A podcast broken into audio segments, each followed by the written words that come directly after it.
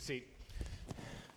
Well, again, we're just so glad you're here, and it's just so fun to see uh, those kids that we have been, and students that we've been partnering with uh, for a long time, many of them, and to see them. And kids, uh, those of you who are here, we are just, we love having you with us. You are, as Chris said, and Jennifer as well, you are as much as part of this church uh, as your parents are, as the adults that you see uh, helping you, leading you, um, that this is a church for you, and we want to be that, that place. And so uh, we are excited to continue in 1 Corinthians here. Um, hopefully, you were, you were listening as we heard these words and kind of even moving us into a section of these next several weeks talking about a new topic uh, of spiritual gifts.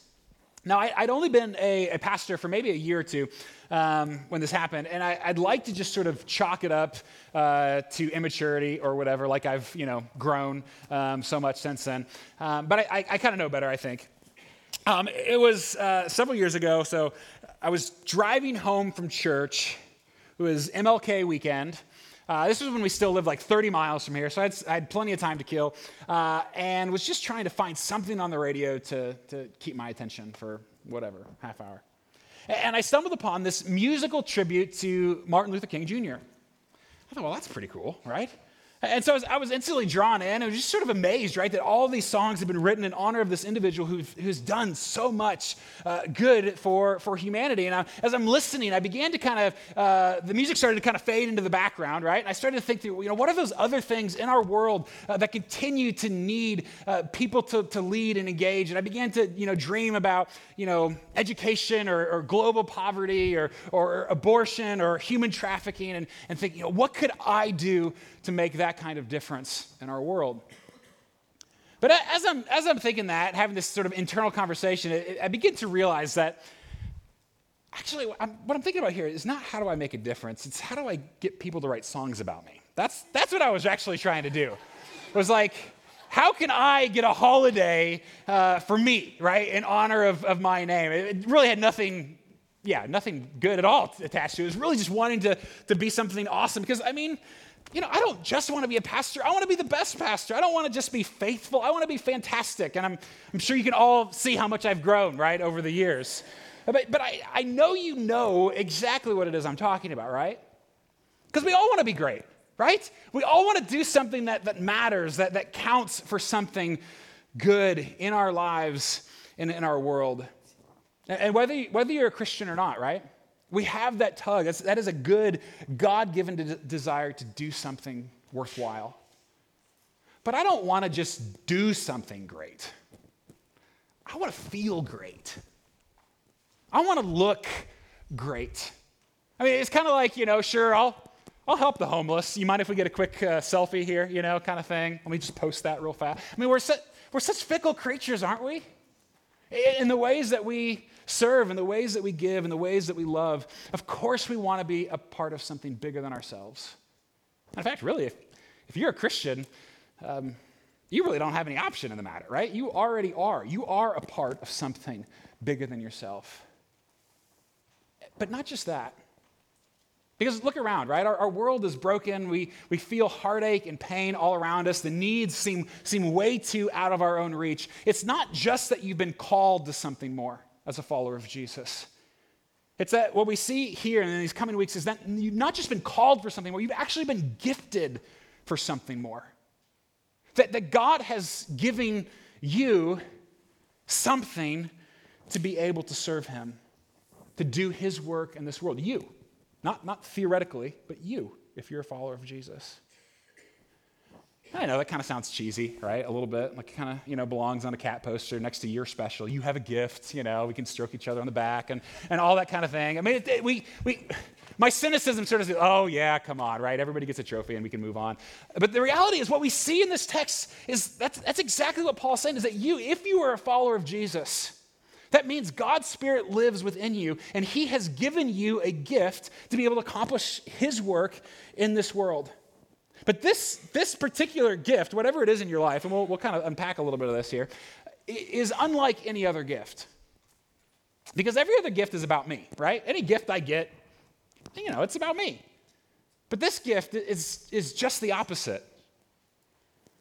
In, in fact, it, we'll see it right here this morning. If there's one thing for you to remember, one thing for me to remember from our time together this morning, I hope it's this your gift is not for you. Your gift is not for you. So, so yes, if, if, if you are a Christian, you have been given a gift to be able to contribute. But that gift is not for you. It's certainly not so you get songs written about you, right?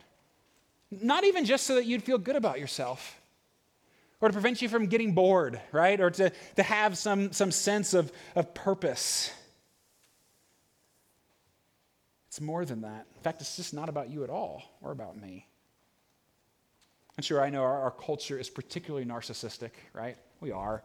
We're more than a little individualistic. And so we do tend to make these kinds of things about us. But the reality is, this isn't a 21st century problem. Uh, this, this is a human problem.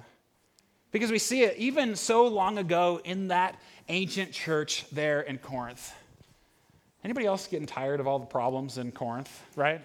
I mean, if you've been here since January, right, we've been studying this, and it just seems like one bad thing after another, over and over and over again. All these things that this church is just struggling with, right? I mean, they're, they're brand new at following Jesus. And, and Paul, you know, he started their church. He's now someplace else, and everything is, has fallen apart. And we're going to spend, Paul spends the next three chapters talking about this issue of, of the ways that God has, has gifted and equipped his people. Three chapters, that's a lot, isn't it? I mean, you see in, in Corinth, they had come to believe essentially that if you were spiritual, right? which for them meant if you were like if you were somebody special right somebody important if you were worth anything then you couldn't just sort of be average you had to be fantastic right you had to you had to be amazing and, and wonderful and flashy and flamboyant they had all these sorts of expectations and, and so they'd made their gifts these supernatural abilities they'd made them all about themselves and they turned church into the very worst episode of American Idol, right? They're, they're manipulating, they're competing, they're performing. It's all about them, and they're distracting from what they're really supposed to be about. So, Paul spends three chapters. We're going to take the next four weeks together walking through these things. Because even though we're in a different context, right, and we live very different lives, we're, we're not that different. And we deal with similar things, similar struggles. And, and we all want our lives to count for something, every one of us. And we've all felt the joy of doing something that we love, right? You felt that, right? Something that you're good at, something that you enjoy doing, something that maybe you've even seen God show up, right? And do something in and in your life and in the lives of others. We want to feel that more, don't we? We want to feel that at work and at school and at home and in our neighborhoods. We want to feel that in our churches, churches everywhere, don't we? And Paul's going to show us how. And so this morning, we're going to see three things. Uh, in particular, we're, gonna, we're, talking about if you're a follower of Jesus. And so I realize not everybody here is, and we're, we're glad that you're here. And so if you feel like you're kind of outside the conversation, I, we don't want you to feel that way. Uh, and yet, these words are specifically for, for, those who have taken that step of faith, right? Uh, and so I hope that even if you're not a follower of Jesus, you will. Um, you'll listen in, right? As, as somebody sort of intrigued by what we at least believe we are as a church, right?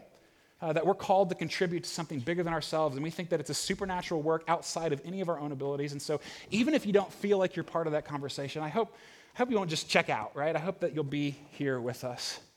But specifically, right, three things. If you are a follower of Jesus, here's what Paul is saying you have the Spirit. The Spirit gives good gifts, and your gift is not for you. So let's start at the most basic level there. You have the Spirit. If you are a Christian, God's Spirit lives in you. Which I know kind of sounds crazy, doesn't it? Almost a little bit hokey to think about. How, how is that possible, right? That the God of the universe could actually live within us, right? Intimately, personally with us. How does that, how does that even work? I mean, who, who is the Holy Spirit in the first place? Well, he is the third person of the Trinity. Okay, and I know anytime we start talking about the Trinity, we all automatically get a little bit lost, don't we? Um, I remember not too long ago, I mean, it was maybe a year, maybe two years ago. Uh, one of one of my kids came out of their room and they had this look on their face as if they just solved this gigantic riddle, you know, such like satisfaction on a little kid's face, and and came up to me and said, "Daddy." You know, so excited that they figured it out. Daddy, we have three gods, they said. We have Father, Son, and Spirit. It's always fun as a, as a pastor to realize that you're raising a little heretic, right? Um, Because we don't have three gods, right? Uh, fundamental of, of who we are as, as Christians, of what we believe. We do not have three gods, and yet it is incredibly mysterious, right? That we, I mean, I can't, I can't blame any, anybody for, for feeling otherwise, especially a child. This is a mysterious thing. Our God is one, and there is only one God, and yet he exists equally and eternally in three distinct persons. That's very clear, right, for all of us. Um, this means that the, the Holy Spirit is just as much God as Jesus is, uh, just as much God as the Father is, and yet, clearly, he's different. They're not, they're not the same. And yet, they're one. I'm sure we've got that, so let's keep going here, right? Um, we also believe that the, the Spirit is a person, not simply a power, right? Or, or a force. He's a he, not an it, if that, if that helps which gets a little bit cloudy for us as well, because when we think about sort of a spiritual power, I mean, the first thing that I think of is Star Wars. Any, I mean, anybody else, right? Anybody, anybody uh, celebrate May the Fourth be with you uh, a couple weeks? It's ridiculous, isn't it? What's wrong with us? And yet, it's it's Star Wars, so of course we do it, right? We love this, and and and there, there's this, you know, you you know the story, right? There's this mystical power called the Force, right? It is it is completely impersonal, right? It doesn't have a personality or anything like that, and it's available only only to a few. That's, that's not what we're talking about here. That's not the Holy Spirit. The Holy Spirit is a person. It means he has a personality. Again, he is a he, not an it. Well, where does, where does the Spirit live? This gets a little bit confusing as well, right? Because as Spirit, by definition, he is not confined to any spatial limitations, right? That's part of what it means to be, to be Spirit. Well, Paul has already given them and us two primary addresses for the Spirit, of where the Spirit lives. Uh, this is earlier on in, our, in our study of 1 Corinthians, but the first place and the primary place is here. And I don't, I don't mean Christ community, I don't mean four walls and a roof. I mean uh, amidst God's people, that there is something unique about when we gather together, the expression of God's, of God's presence. In fact, I mean, I can tell you personally, for me, there's no place where I more consistently experience God's presence than right here with, with all of you as we gather together in, in worship and praise of this, of this God. There's something something mystical, right? Something unique, something that doesn't happen anywhere else, that when we gather, we experience God's presence. And so he's here, not four walls, but among, among his people. This is where he lives. But the second address Paul gives is not just sort of here collectively, but he makes it very clear that he lives within us personally. Right? He, he has called the, the Corinthian believers, right, and us as well, temples of the Holy Spirit, that God Himself, that we are, we're temples of God, us as individual people, that God lives within us. The moment you put your faith in Jesus, we don't know how it happens, right? There's not a chart that we can sort of follow and figure it out, but the moment you put your faith in Jesus, God makes his home inside you. And he is always with you, and he will never leave you. And that's exactly what Jesus said would happen when he lived on earth. But why? What's the point? What does he, what does he actually do? Well, the scripture actually describes a lot of different things that the Holy Spirit does in our world and in our lives. Uh, for example, he, he convicts us of sin. Uh, he gives us uh, wisdom when we, we need wisdom, and he gives us comfort when we need comfort. He teaches us the scriptures in a much better way than any of us could possibly do by just simply opening our Bible or me trying up here to teach. It's, I am dependent, right? We are dependent on the Holy Spirit to take anything that we read in these words, anything you hear me say, and rooting it deep in our hearts. It's, it's not something that we can just sort of manufacture. So he teaches us and he, he changes us from the inside out. I just I love that because every every attempt of my own to change, right, it begins on the outside, doesn't it?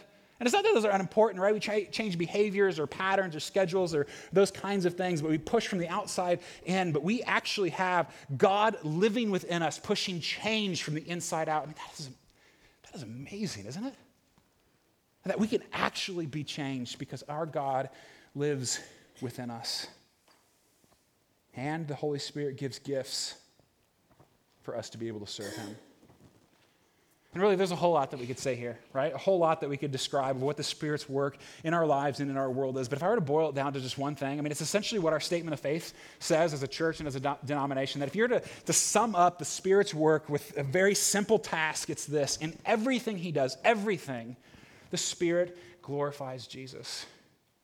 That's who he is. That is his role. He doesn't exist for himself or, or even for his own glory, but rather everything he does is meant to shine glory on another. And we see this at the start of our text. Just kind of a, a glimmer of it here in chapter 12. That's where we're at. If you have a Bible, feel free to follow along here, but we're in chapter 12 of 1 Corinthians. And let me read again, beginning in verse 1. Paul says, he's you know, moving on to a new topic here. Now concerning spiritual gifts, brothers and sisters, I do not want you to be uninformed.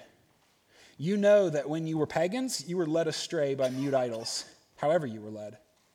Therefore, I want you to understand that no one speaking in the Spirit of God ever says, Jesus is accursed. And no one can say, Jesus is Lord, except in the Holy Spirit.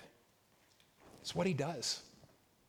That, that at the end of the day, his longing is that everyone, everywhere, every person, young, old, in every place and time of history, would declare Jesus is Lord, Jesus is King, that he's, he's in charge. That, that is what he does. And so, then, okay, it makes sense, even as we begin, if that is his role and he gives gifts, I mean, it makes sense, right? Just by inference that those gifts, they can't possibly exist for, for us, right? Even he doesn't exist for himself.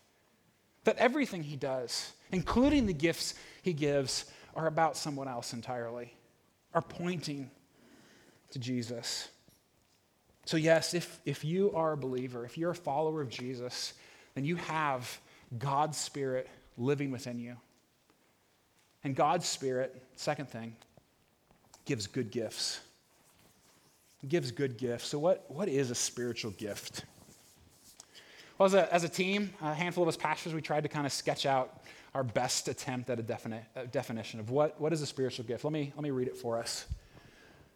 A spiritual gift is a spirit empowered ability freely given to the believer by the Holy Spirit for the purpose of serving others and building up the church for the common good of all.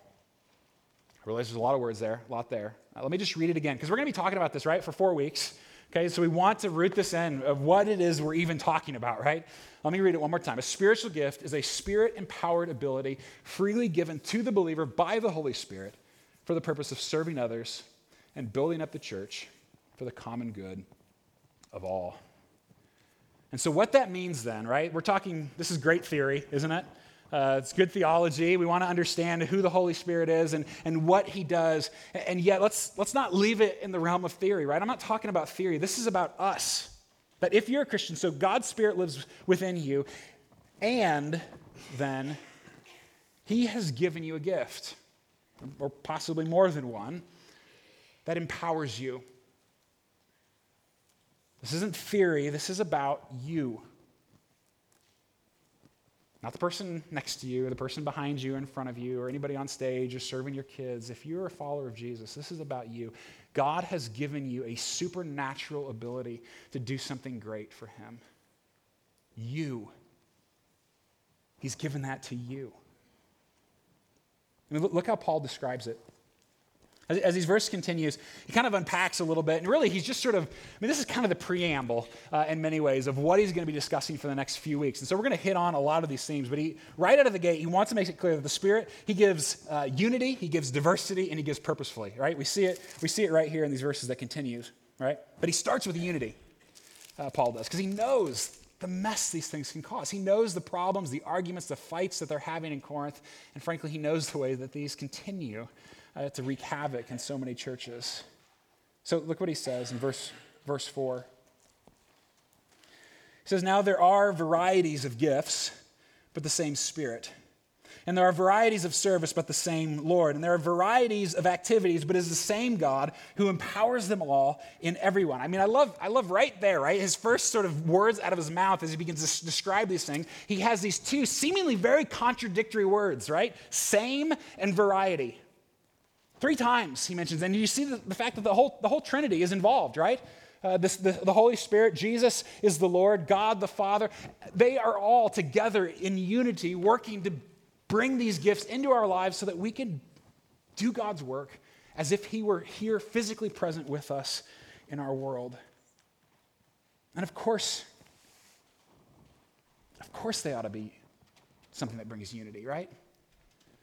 I mean, if God, our God being one, right, if He's unified in Himself, then these gifts have to bring unity within the context of diversity because he's the same spirit, right? That's what it says. It's the same Lord, same God who's doing it. And so what Paul is implicitly beginning to push at them and to push at us is so how, how can we possibly compete about these things or argue about them or, or be proud or envious? Or how can we try to one up one another? Or how can we, in insecurity or fear or laziness, hide away from these things, right? If, if this is what God has done, how can we, how can we not live into this? Because we still fight over these things, don't we? I mean, there's different ways that it comes out, but one, one example would be that there, there are certain segments of Christianity that would say uh, that if, if you're a Christian and you don't speak in tongues, which tongues is one of the gifts we'll get to that's kind of wreaking some havoc there in their, in their community, but would say that if you don't speak in tongues, then you're not a Christian. Like you have to be able to speak in tongues to, in order to be a Christian. There's, there's some groups that say that. I think Paul would say, and I think it's fairly clear, that's just, that's just not the way it works. These things aren't meant to drive us apart or cause disunity or fragmentation among community. They're meant to bring unity and community, right? And, and bringing, us, bringing us together. This is one of the reasons why, quite honestly, why we at Christ Community, we don't emphasize some of those more spectacular gifts, like speaking in tongues or healings or miracles. It's not that we don't think there's a place for those or that those things are, are completely non existent in our world. It's, we wouldn't say that at all. In fact, I think in some places, in some circumstances, there, there's probably a lot of validity there. But we realize at the same time that in our cultural context, they have caused, caused so much division, so much pain, so much confusion among churches uh, that we, we want to be, be cautious with those conversations. These things are meant to bring us together, not divide us. Now, we here, Christ community, we, we don't argue about those things as much, right? The tongues and the, I, I don't think we do. Um, I don't think that's part of our, of our difficulty. And yet we still very easily can drift towards disunity, can't we? I mean, just in different ways, right? It's pretty easy for us to, to, as we've said, right, to elevate certain gifts, right? And, and maybe have the, the impression that, well, the really important people are the ones who get to be on stage, right? And everybody else just kind of whatever. It's easy, to, it's easy to allow that to creep in because we are kind of a, a celebrity culture, right? Where the people that we get to see, they, they must have the, the greater value or something like that. And that's, that's not what Paul's getting at here. Not, of course not. Or maybe for others of us, maybe that's not it, but maybe, maybe you just prefer to avoid tasks that aren't very fun, right? Or that, that are hard, or that don't get noticed very much. Or, or maybe, maybe, that's, maybe that's not you at all. Maybe we just for some of us, maybe you just disobey the Spirit altogether and prefer to be served rather than to serve, to allow others to meet your needs and the needs of the community rather than you getting involved. There's a reason that Paul starts with unity here. It is so easy, whether in a community like theirs or a community like ours, to allow these things to, to divide us, to rip us apart. But I love this, though. It's not just unity. And this will come out really clearly next week as, as well. But uh, it's, it's not just unity, because unity can very easily uh, bleed into thinking that we're supposed to be uniform, right? Uniformity. Um, but Paul makes it very, very clear. You know, there's diversity, right, that the Spirit is giving. It's not simply unity, it's unity in the context of diversity. I love, I love how Paul lists out a bunch of these gifts, right? Um, here are the ones he mentions uh, starting in verse 8, a few of them here. Um, wisdom, for example, okay? So that's, that's kind of the ability to, to make good decisions. Uh, knowledge, ha- having a good grasp of things, faith. Um, I mean, all Christians have the gift of faith. That's part of being a Christian, right? Of, of stepping forward in faith. And yet there are some believers who just have a, a supernatural ability to trust God in the midst of really difficult things, right? Many of us have probably seen that. He mentions healing, which again I think is probably rare, and yet there are times when God allows us to be conduits of, of supernatural healing. Uh, miracles, very similar. Prophecy, uh, the ability to speak forth God's message, distinguishing spirits, uh, recognizing what comes from God and what doesn't, being able to discern between the two, right? Uh, tongues, uh, speaking in languages you didn't learn, um, and interpretation, translating those languages. And so these are just the ones, right, in our passage, but Paul mentions others, right? Even at the end of chapter 12 and in other places like Romans, he talks about others. We've added a, a, few more here. This isn't meant to be a complete list, but he, he mentions encouragement as a spiritual gift, giving. And we're all, we're all called to be generous, right? But some people, man, they just, they wake up in the morning eager to give, right? um, some people have leadership, uh, mercy, which uh, is like empathy, right? Being able to sympathize and enter into other people's problems and pain. Service, again, we're all called to serve. But we all know those people, right? Who just, I mean, you don't even know what they're doing or where they are, and yet they make things happen and they serve so beautifully, right? Um, teaching, administration, evangelism, pastoring. Um, and again, I, I, I wanted to put this list up there. This isn't all the ones that are mentioned in the Bible, certainly. And I don't want any of us to sort of walk away thinking like this is the, the authoritative list, or even that the Bible tries to give an authoritative list. Paul mentions different things in different contexts of different people, and I think that allows us to think that yes, the Spirit can probably do more than that, right? I mean, frankly, the Holy Spirit can do whatever He wants to, to build God's church, to bring glory to Jesus. And so there are other things that maybe today are, would be considered a gift of the Spirit that, are, that happens in our context that maybe wouldn't have happened then. And so we don't need to be limited by, by any, any list. Uh, for example, even, uh, I love this, the Old Testament um, has an example where the Spirit gives gifts to the workers uh, building the tabernacle and the, art, uh, the ark, um, craftsmen, right? Uh, in their artistry. He, gives them gifts to be able to build it well, right? And so the, Spirit's not limited to things that we think, right, tend to be more spiritual or not. The Spirit can do whatever He wants. And the reality is, for many of us, I mean, the work that you do, uh, whether you get paid for it or not, most of it doesn't happen here, right? It, has, it doesn't happen under the official banner of the church. It's, it's you being the church in work and school and in your neighborhood and, and every place that we go. And God has gifted you and called you to serve Him there just as much as He's gifted you and called you to serve Him here. The Spirit can do whatever He wants to glorify Jesus. And we're going to get, we're going to get practical in a second because I, I, do want to spend a little bit of time of, of helping us try to figure out how do, we, how do we figure these things out, right? Of where we're gifted and how, how do we get, begin using those gifts. There's just one more thing to draw out in this section. Uh, right in that last verse, uh, verse 11, is kind of the concluding thought for Paul. Um, so, yes, the, the Spirit gives unity, gives diversity, but He also gives purposefully, uh, with intentionality, right? Deliberately. It's not haphazard, it's not it's not unfair. It's, he does it as, as, he, as he chooses. Look at verse 7. Oh, no, verse 11. He says, All these are empowered by one and the same Spirit, who apportions to each one individually as he wills. Spirit gives however, whenever, whichever, to whomever he feels like. Which means there is no room for envy, pride, self absorption, laziness. There's no, no room for com- competition or, or manipulation or, or feeling less about a lesser gift or trying to show off a, a bigger gift, a flashier one, or any of that. Paul's just, there's no place for that. The Holy Spirit decides what you're going to be good at and what the person next to you is going to be good at. And certainly we have a role to play, right? We can grow in these gifts and abilities that God has given us, and yet at the end of the day, it's His call. And so, sigh of relief, right? Don't worry about it.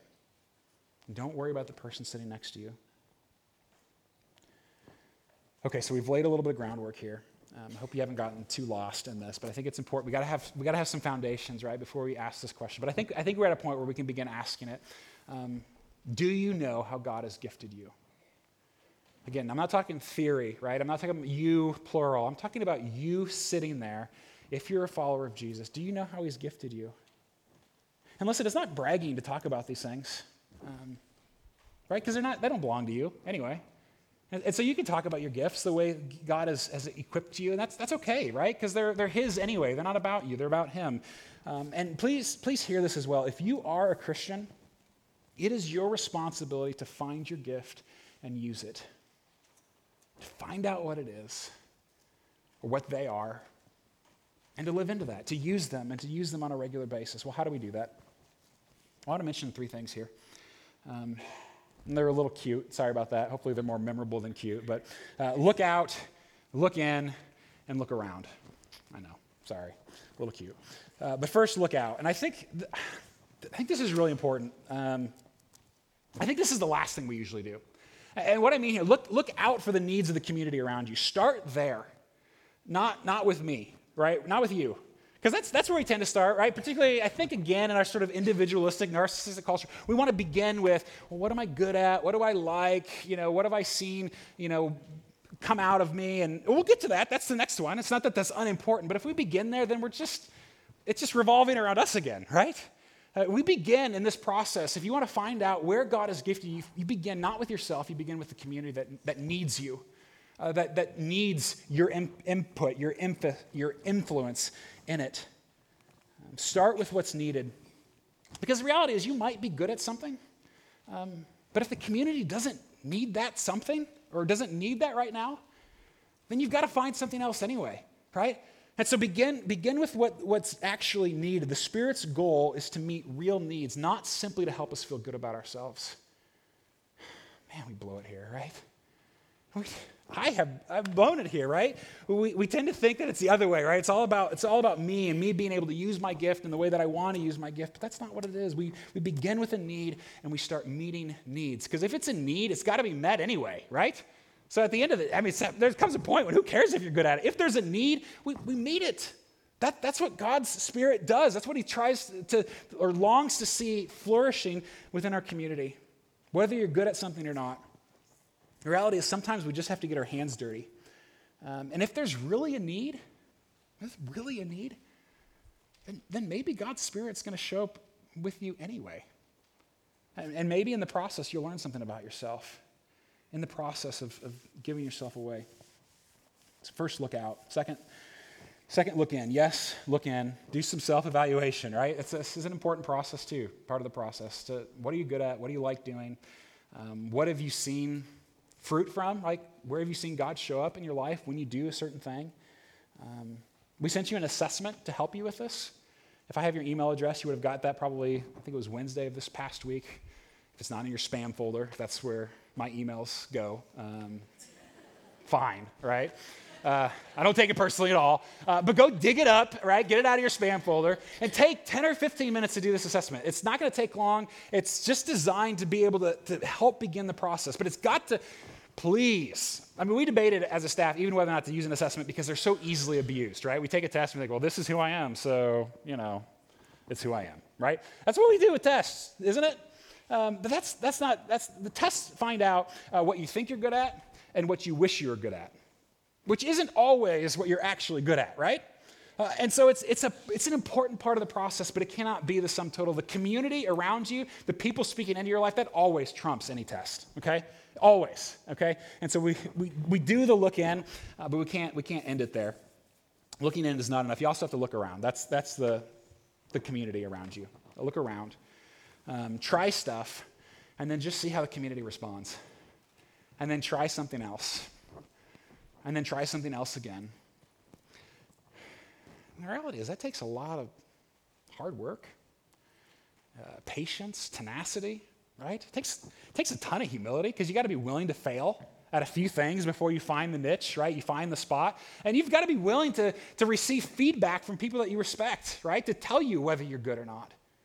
And this is, this is not an easy process. And this is one of the reasons why, why a community group is so important, right? Because hopefully you're in a, in a place of people that, that know you or beginning to know you and, and you trust. And, and you can ask them, what do you see in me?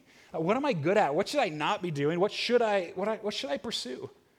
Um, I hope that you'll take time in your community group over this next month uh, to discuss some of these things. Because, people, there is just too much at stake for us not to find out what we're good at. There's too much at stake. There's too much at stake for us not to be honest with one another. Some of the fault is on the other end, isn't it? Have we forgotten that lost people are dying? People are starving to death? The church has a mission much bigger than our own sort of likes and dislikes, our own feelings of ego and dissatisfaction and all of that. Yet we just want to be nice, right? Everybody gets a trophy, right? That's what we do. You're not doing anyone any favors by encouraging to do something they're lousy at. I mean, who wins in that scenario, right? Really? I mean, no, nobody, right? I mean, that's, that's not love, it's, that's cowardice. It does kind of remind me of American Idol, though. Um, sorry. Um, I mean, I never, I never really watched it, but you know, I know that like inevitably, like once a season, they'd have an episode where they'd show tryouts, and some there'd always be like one or two people that are just awful, right? Like, like legitimately think that they could possibly be the next big thing, and are, are just right? I mean, you know what I'm talking about. They're just terrible. And, you know, we watch that. It's, you know, it's for ratings, of course. And so we kind of laugh and chuckle and, and whatever. But honestly, in the back of my mind, the whole time, I'm also thinking, does nobody, does nobody love this person enough to tell them that they're terrible? I mean, seriously. Like, who does that? Who, who wants their friend or their child or their, their loved one to humiliate themselves like that? And we do that, right? Even as parents, we're, oh, yes, you're good at that, and you're good at that, and you're good at that. And let's be honest, your kid is not good at that, right? I mean, not everything. They can't be good at everything, right? That's just not the way it works. But we do that, and we, we allow church to be the same way. That works on TV. It doesn't, it's not good parenting, I don't think. Um, and it cannot work in the church. There's just too much at stake. And so, yes, we want to be loving, we want to be gracious, of course. Don't be a jerk about it. And yet, our purpose is too big to simply let people do things they're not good at or simply to be too proud to try things that you're possibly going to fail at. It's just not worth it. Look out, look in, look around, find your gifts and use them. Well, one, one final thing here. Because um, you might recall, there's one thing that I really hope we remember, and I haven't really talked about that all that much here, um, is that your gift is not for you. Um, so, yes, you have the Spirit. Yes, the Spirit gives good gifts, but your gift is not for you. And that's really hard for me. Because whether we like it or not, this is the culture we live in, right? We're kind of in an American Idol kind of world where, where we reroute what we're good at with our identity. It's who we are. It's not something we do, it's not a, an ability that we possess. It becomes our identity. And so we have to, to feel good about ourselves, we have to compete, right? We have to be better than the other people. And we have to, we have to you know, be able to save face when we're going to fail. And we do all these kinds of things to try to, um, to try to hide, to try to feel good about ourselves. And we think that we have rights surrounding our gifts, that church merely exists um, to help us feel good about ourselves, right? It's not why we're here. I hope that's not why you're here. Hopefully that happens a little bit, right? And yet, there's, there's just too much at stake. And Paul gets at this in verse 7. Really, this is the why of all of it.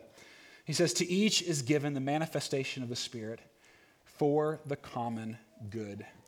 And this is what's going to come up over and over and over again these next few weeks. Not my good, not your good, for our good. And I know it's, it's weird, right? It's hard for us to even get our minds around because every other gift that I get, it's about me, right? And yet this one, it is definitely to me and to you, but it's not for you, it's not about you. So let me ask just one more question. Not just about our gifts, but this is about who we are. This goes much deeper than simple abilities. Are you willing? Am I willing to do whatever it takes for others? Because that's really at the heart of this, isn't it? And that's, that's what we're going to see over the next few weeks. Next Sunday, we're going to see how we are designed to fit together like a body, right? That we're different body parts all together, but we're one, right? It's such an incredible metaphor of unity within diversity, and Christ is our head. That's, that's who we are. And, and the, the week after that, we're going to look at the, uh, the, the famous chapter on love, right? Love is patient, love is kind. And um, we love that chapter. We tend to. It's been a little overused, maybe. Um, and it's certainly been taken out of context. We forget that it's smack dab in the middle of a conversation on gifts. And what Paul is really saying there, I mean, he says a lot about love, and we'll talk about that. What he's really saying is it doesn't matter how awesome you are. You can be the most gifted person on the planet, but if you're not loving, who cares? Right? That's the whole purpose of chapter 13. So we'll, we'll get there. That'll be, that'll be fun. I'm excited about that one. Um, and, and then the last one, we'll talk about how these things are meant to build us up, all of us whatever that looks like, us and our world and our, and our schools and our neighborhoods and every place that we have influence. Because while, while Paul's emphasis is certainly here on the church gathered, right? That's us, the church gathered. That's not where the church ceases to exist, right? We're also the church scattered. And so there's application for this in every place, every aspect in which we have influence in our lives and in our world. That God has gifted you to serve Him and to bring good to others and bring good to His kingdom and glory to His name in every place that you touch home, work, school, you name it. Every one of us longs to be a part of something bigger than ourselves. We long to do something that we feel that we're good at. Uh, to feel that we actually contribute, right, to, to more than just our own individual d- endeavor. We, we long for that. And Jesus said that he would build his church.